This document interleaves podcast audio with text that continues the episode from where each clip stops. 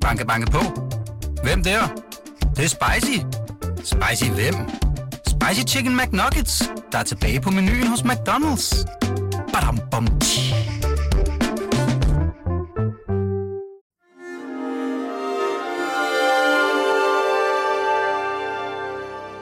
Du lytter til Avistid, en podcast fra Weekendavisen.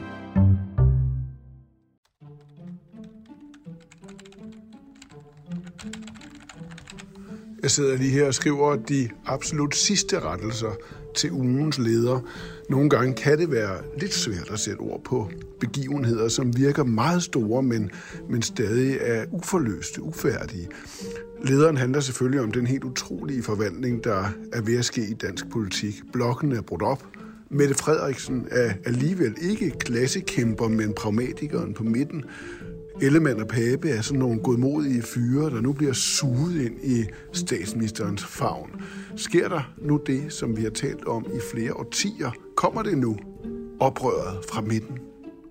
Oven på de indledende møder og drøftelser, og også oven på meldingerne fra Venstre i forbindelse med det landsmøde, der blev afholdt i weekenden, så er det min vurdering, at øh, vi godt kan danne en bred regering i Danmark.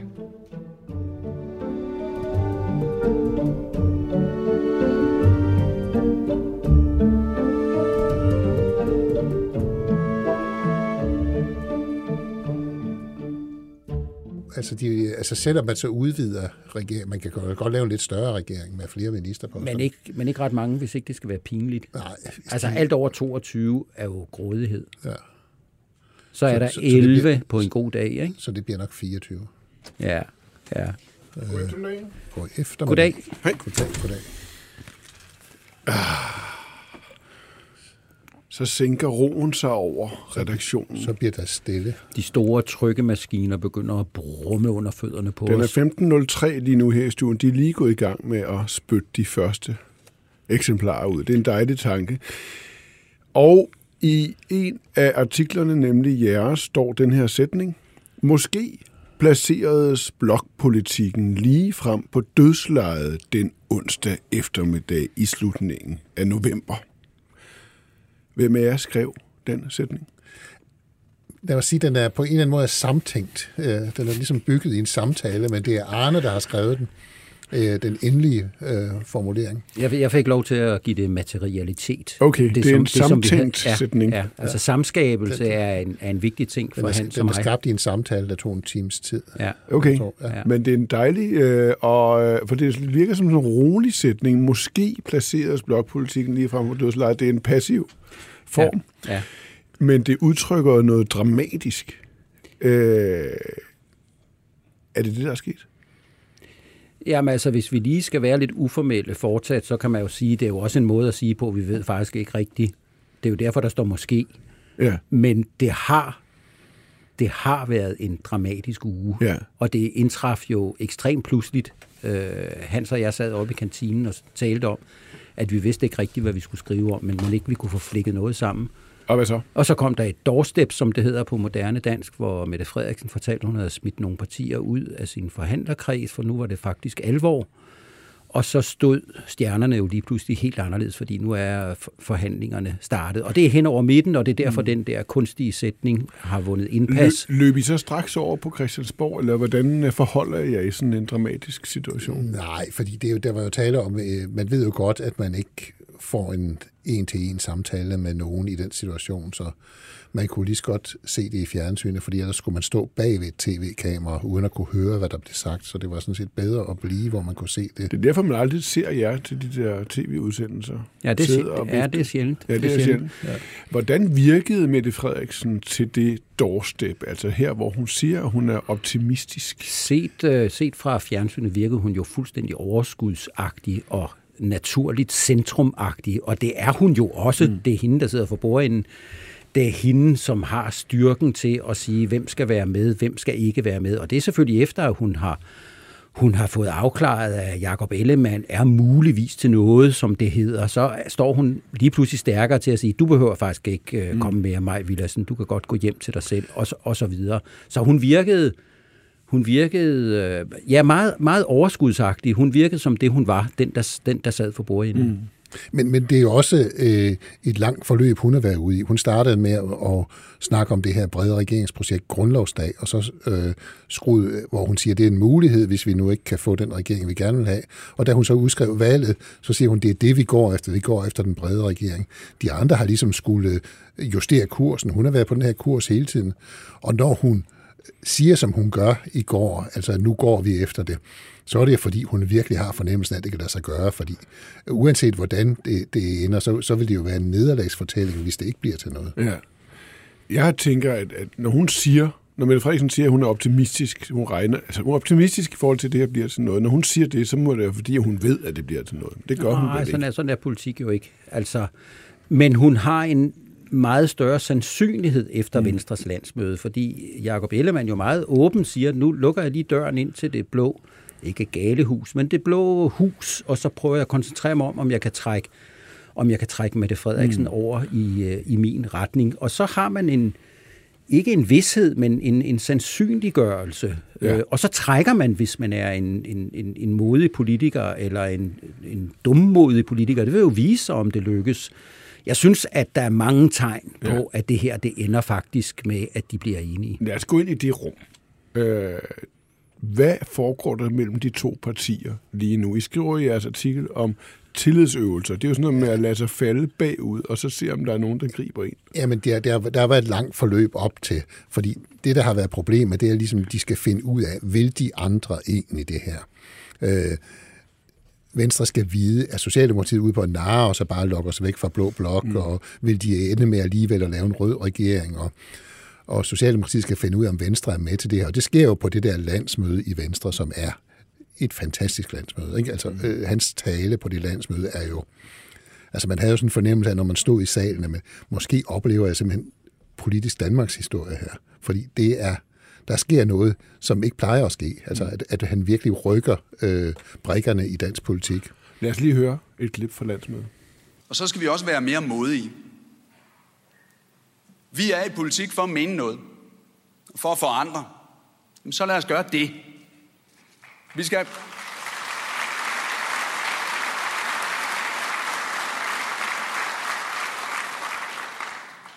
Vi skal sætte vores egne dagsordner, i stedet for at forholde os til andres dagsordner. Så vi definerer os selv, i stedet for at lade andre sætte markader på os. Jeg tror, at det værste, vi kan gøre i den nuværende situation, det er at blive handlingslammet og fibrilsk vogte om de mandater, som vi er blevet givet af vælgerne. Hvis vi skal være et større parti igen, og det skal vi, så skal vi også ture noget og være klar til at sætte os selv på spil. Man havde på fornemmelsen, det var Danmarks historie. Du stod der og, og lyttede for en gang skyld til, fordi du talte jo ofte om, øh, eller vi talte ofte om under, under valgkampen, at vi, man lyttede ikke rigtig efter, hvad øh, Jacob Ellemann sagde. Nej, men det man kiggede jeg- på ham, men lyttede ikke. Det skal jeg love for, man gjorde der. Altså, nu, man havde jo godt fornemmelsen af, hvor han skulle hen af. Det havde ja. vi jo hørt lidt om i sidste uge, at, at det var den vej, han ville mm. gå. Men når man nu stod der og, og kiggede på de her venstrefolk, der pludselig skulle have, have at vide, øh, nu går vi måske i regering med Socialdemokratiet, så var det altså, for, og det var en stærk tale, det var en mand, der var fri af mange bånd, han havde tydeligvis har været, øh, haft mm. lagt på sig selv, og andre har lagt på ham. Øh, pludselig stod han der fri og talte, og var virkelig god, og man havde fornemmelsen af, at her var en ærlig mand, der talte, og, og endelig får jeg lov til at sige, hvad jeg mener. Pludselig sker der en sammensmeltning mellem politikeren og mennesket. Altså det, som vi ofte har talt om, at Mette Frederiksen er som udgangspunkt. Ja, men Det har Jacob Ellemann fundet her. Ja, han, fordi han virker, han- som om han falder ind i ja. sin rolle, og på en måde er det jo næsten ligesom et klassisk eventyr. Mm. Du er nødt til at blive hærdet gennem en kraftig modgang og en krise, før du kan træde ud som dig selv. Ellemann starter jo med at være ingenting. Han er kun ham med de friske bemærkninger og det hurtige hoved og det ironiske smil, som blev valgt, fordi der ikke var nogen, som havde noget på ham. Han var simpelthen, er det ikke dig selv, der bruger det udtryk, sådan en Tintin-figur. Mm. Altså, øh, der, var ikke, der var ikke nogen, der var uvenner med ham. Nej. Det, det skal nok komme Ja. nu. Det skal og nu, nok har- komme. nu har han trådt, nu har han og trådt de der, de der karakter. tillidsøvelser, han så laver med Mette Frederiksen, hvor de skiftvis lader sig falde og ser, om den anden griber. Hvad handler de konkret om? Kan I få det at vide, når I taler med Jamen- folk, der faktisk ved det? Jamen det, de taler jo meget om, det er, hvis det her skal lykkes med sådan en regering, som jo er en, øh, en, en underlig skabning, Det er en underlig skabning. så skal der være en gensidig tillid til, at man vil hinanden det godt. Ja. Fordi de har begge to prøvet at sidde i en regering, hvor man ikke vil hinanden det godt. Øh, Mette Frederiksen har været medlem af, af Torning-regeringen, hvor det gik meget ud på at slå de andre partier ihjel. Altså de radikale havde en målsætning om, at SF skulle dø af det her. Mm. Øh, I Vlak-regeringen, hvor Jakob Ellemann i en periode i hvert fald var minister og ellers politisk ordfører, der var der også dårlig stemning, og især dårlig stemning til Dansk Folkeparti. Men hen over midten bliver man nødt til at stole på, at man vil hinanden. Ellers, ellers, kan det ende, ellers ender det i krig og Hvad gør ballade. de? Hvad gør de? Men prøv at høre, der, der er både en, en negativ og en positiv variant af det. Den negative er det, mm. som man ikke starter med at få smidt på bordet for at have så mange våben som muligt, når man skal til at slås. Man starter ikke med at tale om, kunne være om ikke vi kunne slippe af med Arne-pensionen, når vi kommer til mm og mangle så mange job. Gud ved om ikke, øh, vi skal have Mette Frederiksen i rigsretten og i fængsel, inden vi kan gøre hende til statsminister. Dem lader man, efter det vi får at vide, det vil også virke logisk, at dem lader man ligge. Det er heller ikke sådan, at Socialdemokraterne insisterer på, at den økonomiske politik skal formuleres, som at man skal fortsætte det fremragende arbejde, den hidtidige regering har gjort. Men der må det ligge nogle røde linjer længere frem i horisonten, Ja. de skal hen til. Ja, og, de og der ved, vil det så, det positive er så, at så vælger man nogle meget store, mm. vigtige klumper af et dumt ord, men vigtige emner, ja. som begge partier finder vigtige. For eksempel forsvar og udenrigspolitik. Ja. Og så prøver man, når man kan blive enige på de områder. Og hvis man så bliver enige om det og kan se, at der er egentlig et større projekt for Danmark her, som begge parter synes ser interessant ud, så kan man sige, jamen, er det så så vigtigt at tage den der mm, trods alt mindre kamp, som meget er måske sådan krigsskadet traumer fra, fra valgkampen. Det kan vi som, lige vende tilbage Men til. så handler det, også, det handler også om noget andet. Det handler også om, at den der tillid skal være der i de uforudsete situationer. Fordi man kan sætte sig ned og skrive 2.000 sider regeringsgrundlag, og så pludselig sker der noget. Det er jo det, der er sket for den tyske regering, som også er en bred regering. De har skrevet et kæmpe regeringsgrundlag, og så kommer Ukraine, øh, hele energikrisen osv., og så har de ikke en fælles politik, fordi de har ikke den der tillid. Så det er noget andet. Er vi der nu? I det her? Ja, jeg tror egentlig... Det må være det, der er sagen. Altså, fordi de har jo også en fælles interesse i, hvis de gør det her, at det skal blive en succes. Okay. Landbrug og Fødevare er jo gået konstruktivt ind i øh, debatten, specifikt den, der handler om CO2-afgifter øh, for, for landbruget.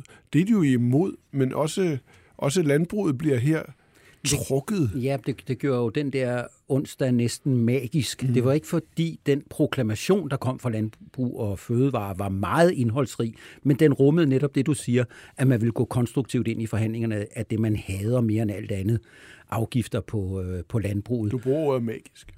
Ja, altså man har sådan et indtryk af, at når de bestemmende kræfter finder ud af, at nu begynder vandet sådan set at løbe den her vej, så gælder det så om at placere sig på den rigtige flodbred og være med til øh, at bestemme fiskerettigheder osv.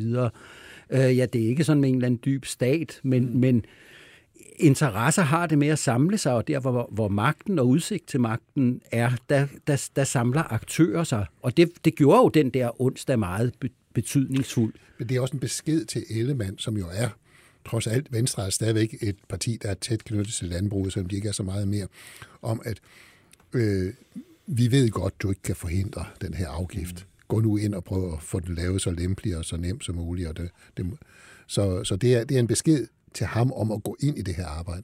Vi ser en, en fantastisk opvisende en lektion i, hvad, hvad magt og politik kan. Øh, det der med at få bedetæpperne til at dreje sig relativt hurtigt. Mette Frederiksen og, og, og Venstre er jo tydeligvis i gang med noget her, men Mette Frederiksen øh, går angiveligt efter at få flere partier med, altså en flertalsregering. Hvad er det, der er strategien fra Mette Frederiksens side? Tan- tanken er, at hvis hun først bliver enig, eller parallelt med, men altså hvis hun først er enig med Jakob Ellemann om et rigtig stort program, hvor også borgerlige partier kan se, hov, nu bliver skatten lettet i bunden, det bliver svært at stå udenfor. Hov, nu tager vi Danmarks forsvar mm. og allianceforpligtelser endnu mere alvorligt. Hov, nu skal vi til at løse problemerne i den offentlige sektor og de hvidkidlede osv. Så, så skulle vi måske også være med, og så bliver de der 50 plus 23 mandater måske lige pludselig suppleret med andre kræfter, som også gerne vil være med og have et lille parti som konservativ bliver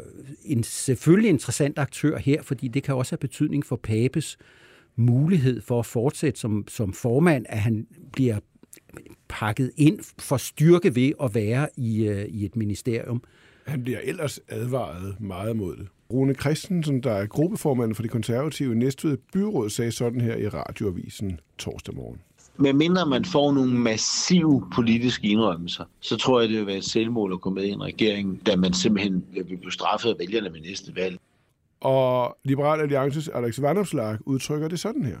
Det er jo Jacob Ellemann, der er ved at aflive den, den, den borgerlige blok. Jeg mener jo, at de øh, idéer og værdier og principper og den politik, som, øh, som øh, borgerligheden indeholder, ja, den er jo værd at øh, forsvare og blive ved med at kæmpe for. Uh, det, er, det er jo sådan øh, det er jo et, et stormfuldt ægteskab, der går i opløsning. Ikke? Ja. Altså, det er ved at blive dog at kæmpe. Ja, hey, vi har man, så meget. Hvis man tager den konservative øh, byrådsmand der først, så er, det jo, så er der jo folk i de konservative, der advarer mod det her. Men som, som man hører i hvert fald, øh, hører det her for, for lidt siden, øh, efter vi havde skrevet, øh, og at de konservative faktisk har diskuteret det her i folketingsgruppen, og at Pape øh, det har han jo også sagt offentligt, er begyndt at interessere sig for det her regeringsprojekt. Og det er der også folk, de stærke folk i gruppen, Mette Abelgaard, Maja Mercado, er også lidt på den linje, hvorimod Rasmus Jarlov åbenbart også i gruppen har advaret imod det. Så der er to skoler af de konservative. Der er det, at hvis Venstre går med, så kan vi måske ligesom i 70'erne, vores lytter profiterer det her at blive det store borgerlige parti, og de andre, der ligesom Arne siger, kan vi få noget styrke af at sidde i regering. Øh, fordi det er jo ikke ligesom i 70'erne, hvor der kun var de konservative. Nu er det jo også vandopslag, der kan hugge på venstre, så det er ikke engang sikkert, at de konservative får noget ud af at stå udenfor. Men der sker noget ved, ved, ved politikere efter et folketingsvalg, så bliver det virkelig øh, om at forstå livet forlæns, eller leve livet forlæns, eller fordi altså det, som valgkampen og optagten til valgkampen i særlig grad handlede om, det var jo mistilliden til Mette Frederiksen. Ja. Særligt Mink-sagen, en advokatundersøgelse, FE-serien, en stor kuglegravning af efterretningstjenesten og alle de skandaler, der er forbundet med det. Hvad har de tænkt sig at stille op med de to jamen, elementer jamen, i de der, er man, der, er man, der er man jo nødt til at være bevægelig, hvis man vil have indflydelse på den i gangværende, den kommende folketingsperiode, i stedet for den, der er gået, den gamle valgperiode.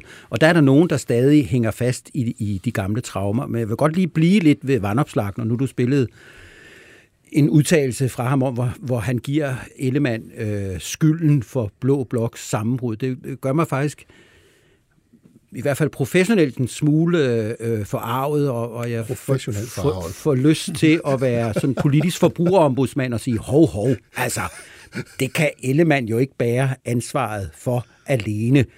Altså alene det forhold, at Lars Lykke og Inger Støjberg, fordi de ikke kan leve med at blive underkendt i deres eget parti. Jeg kender, at det må være vældig voldsomt og hårdt for dem, og rigsretten og blive detroniseret, men at de beslutter at skabe deres egne øh, partier, det er jo ikke i den forstand Ellemands skyld. Han er jo nærmest offer her. Han vedgår arv og gæld, når han bliver formand, men det er jo ikke ham, der har fundet på, at det skal være så ruinøst. Det er jo Lars Lykke. At Dansk Folkepartis fremtid bliver afgjort i byretten, om de har en formand på fri fod, det er jo heller ikke Ellemands ansvar. At Pernille Værmunds parti er ved at jeg ved ikke, hvad man skal kalde det, sådan prøv, indfej, prøv, indfejde sig hmm ind i egen knarforhenhed, det er jo heller ikke Ellemands skyld. Selvfølgelig har han en del af ansvaret, det, det er slet ikke det. Men jeg synes, den friske TikTok-politiker Vandopslag skal måske også passe på med ikke at være for frisk, for det virker på en eller anden måde så, så fortidigt, det han siger. Det er som om, han hænger i koreografien fra før 1. november 2022. Men, men, det, men, det, men det er jo det, altså, på en måde har han jo ret i, at øh, Blå Blok er ved at blive aflivet. Altså, det kan godt være, at øh, han øh, giver den forkerte skyld, men den er jo ved at blive aflevet. Altså, den er død og borte. Det, det siger Ellemann jo også øh, på, i sin landsmødetal. Det er forbi, og, og der er ikke noget alternativ til Mette Frederiksen. Nu må vi ind og søge indflydelse. Og Mette Frederiksen er jo også i gang med at aflive rød blok, når hun smider den ene og den anden ud af forhandlingerne. Så det er jo det her fantastiske, vi måske ser, vi ved ikke, om vi ser det endnu, at den blokpolitik, som alle har skilt ud på i overvis, den faktisk er ved at forsvinde. At blokkene øh, dør, og det er de to blokledere, der afliver den. Det er ikke mm. midten eller nogen andre eller nogen kloge, øh, som egentlig har snakket om, de vil af med blokpolitikken. Det er de to, der har været bannerfører i de to blokker som nu aflever den, hvis de gør det. Hvis jeg var meget kynisk, så vil jeg sige, og det gør de jo, fordi at det er der, de får bedst chance for at overleve. Selv Mette Frederiksen, hun ser sig selv som en, en stor politiker, der skal sidde ikke bare en, heller ikke to, måske tre, fire valgperioder, hvad ved jeg.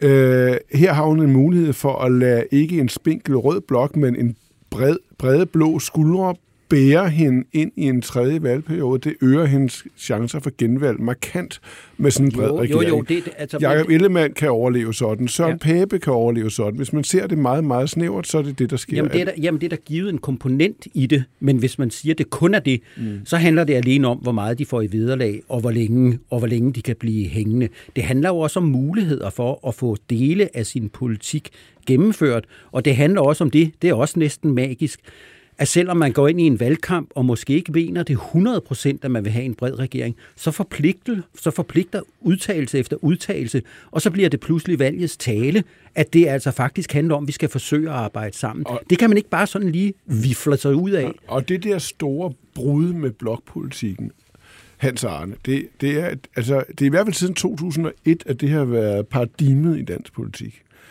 Øh, der har selvfølgelig været samarbejde hen over midten osv., men det har været sådan, vi har forstået og læst politik. Det har også været sådan, politik er blevet formuleret, øh, gennemført, forhandlet. Kan I fornemme, nu- hvad den her forandring kommer til at betyde, hvis det er det, der sker? det er, jo, det er jo svært at sige nu, men så bliver det politik på en anden måde, i hvert fald i en periode. Hvordan? Jamen, så bliver det jo... Øh, så bliver det jo Socialdemokratiet og Venstre, der bliver de drivende kræfter. Det har de også været før, men, men pludselig på samme hold. Så slår de sig sammen og, og er det samme hold, og så er øh, alt det, som Lykke snakkede om i sidste valgkamp nu, fløjene øh, kan vi ikke bruge til noget, så bliver det pludselig til en realitet, og vi ser, og så ser vi det underligt, at midten jo heller ikke er noget. De, de, de to midterpartier, Moderaterne og Radikale, som har været dem, der har ligget og vippet mellem de to blokke. Hvis der ikke er to blokke, jamen så er der ikke, øh, så er der ikke noget at være midt imellem. Øh, og så, så har de risiko for at visne. Men vi ved jo heller ikke det.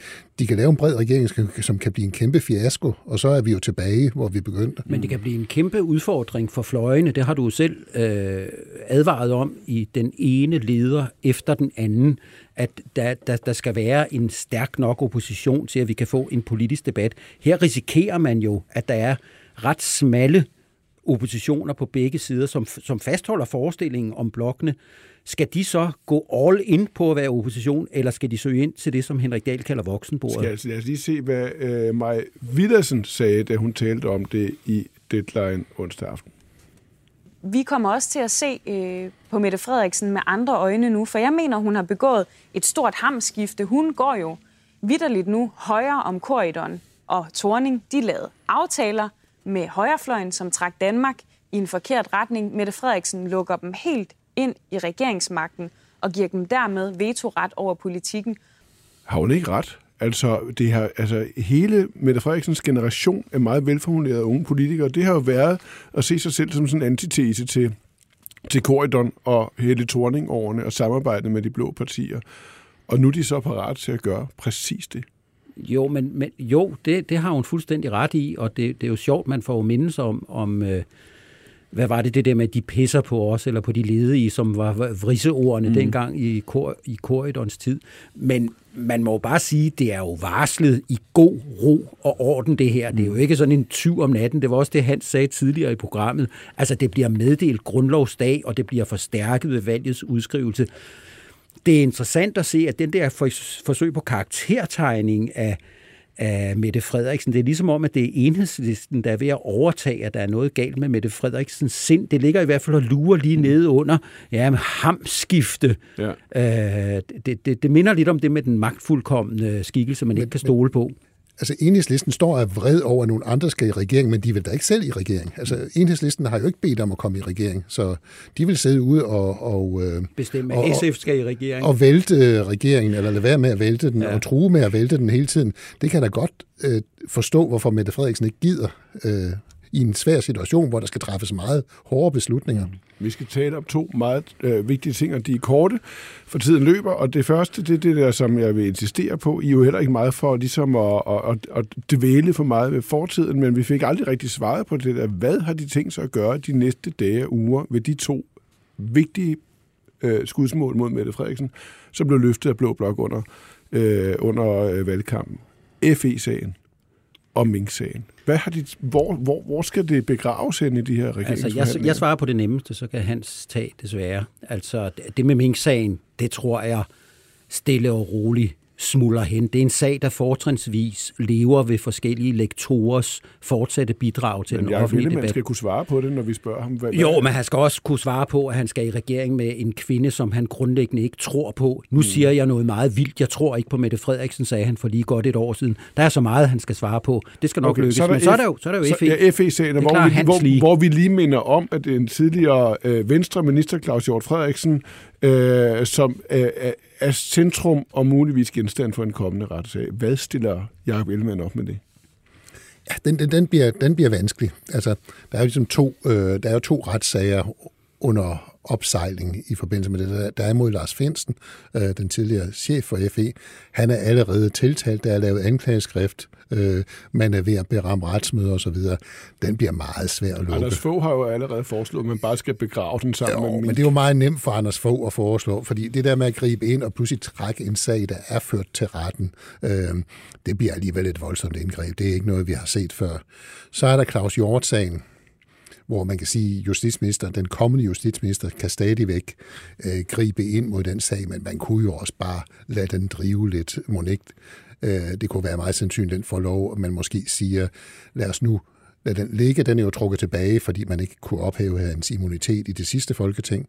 Øh, kunne man måske øh, bare sige, at den ligger til, vi har set resultatet af Lars Finsen-sagen, og det kan jo tage overvis.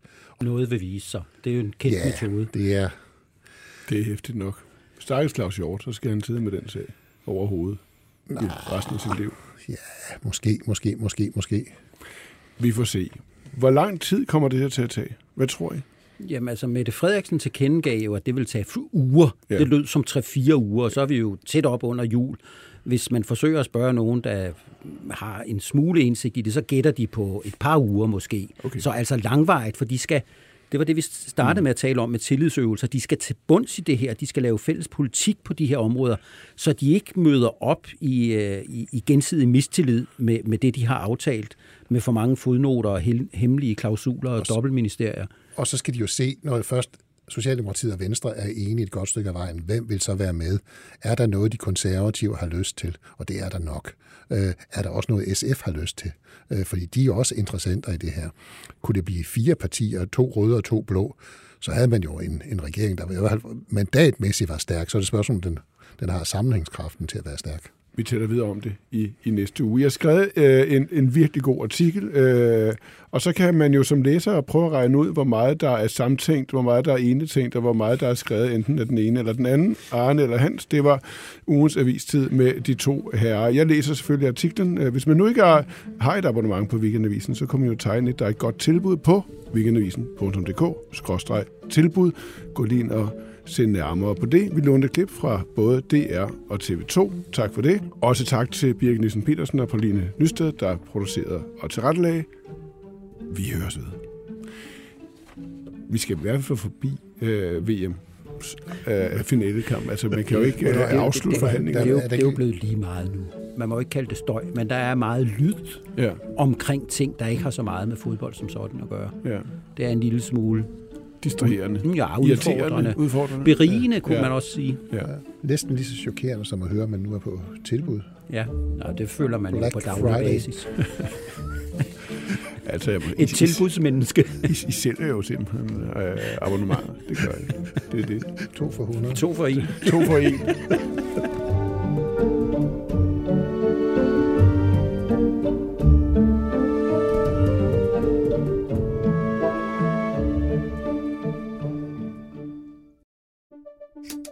Banke, banke på. Hvem der? Det, det er spicy. Spicy hvem? Spicy Chicken McNuggets, der er tilbage på menuen hos McDonald's. Badum, bom, tji.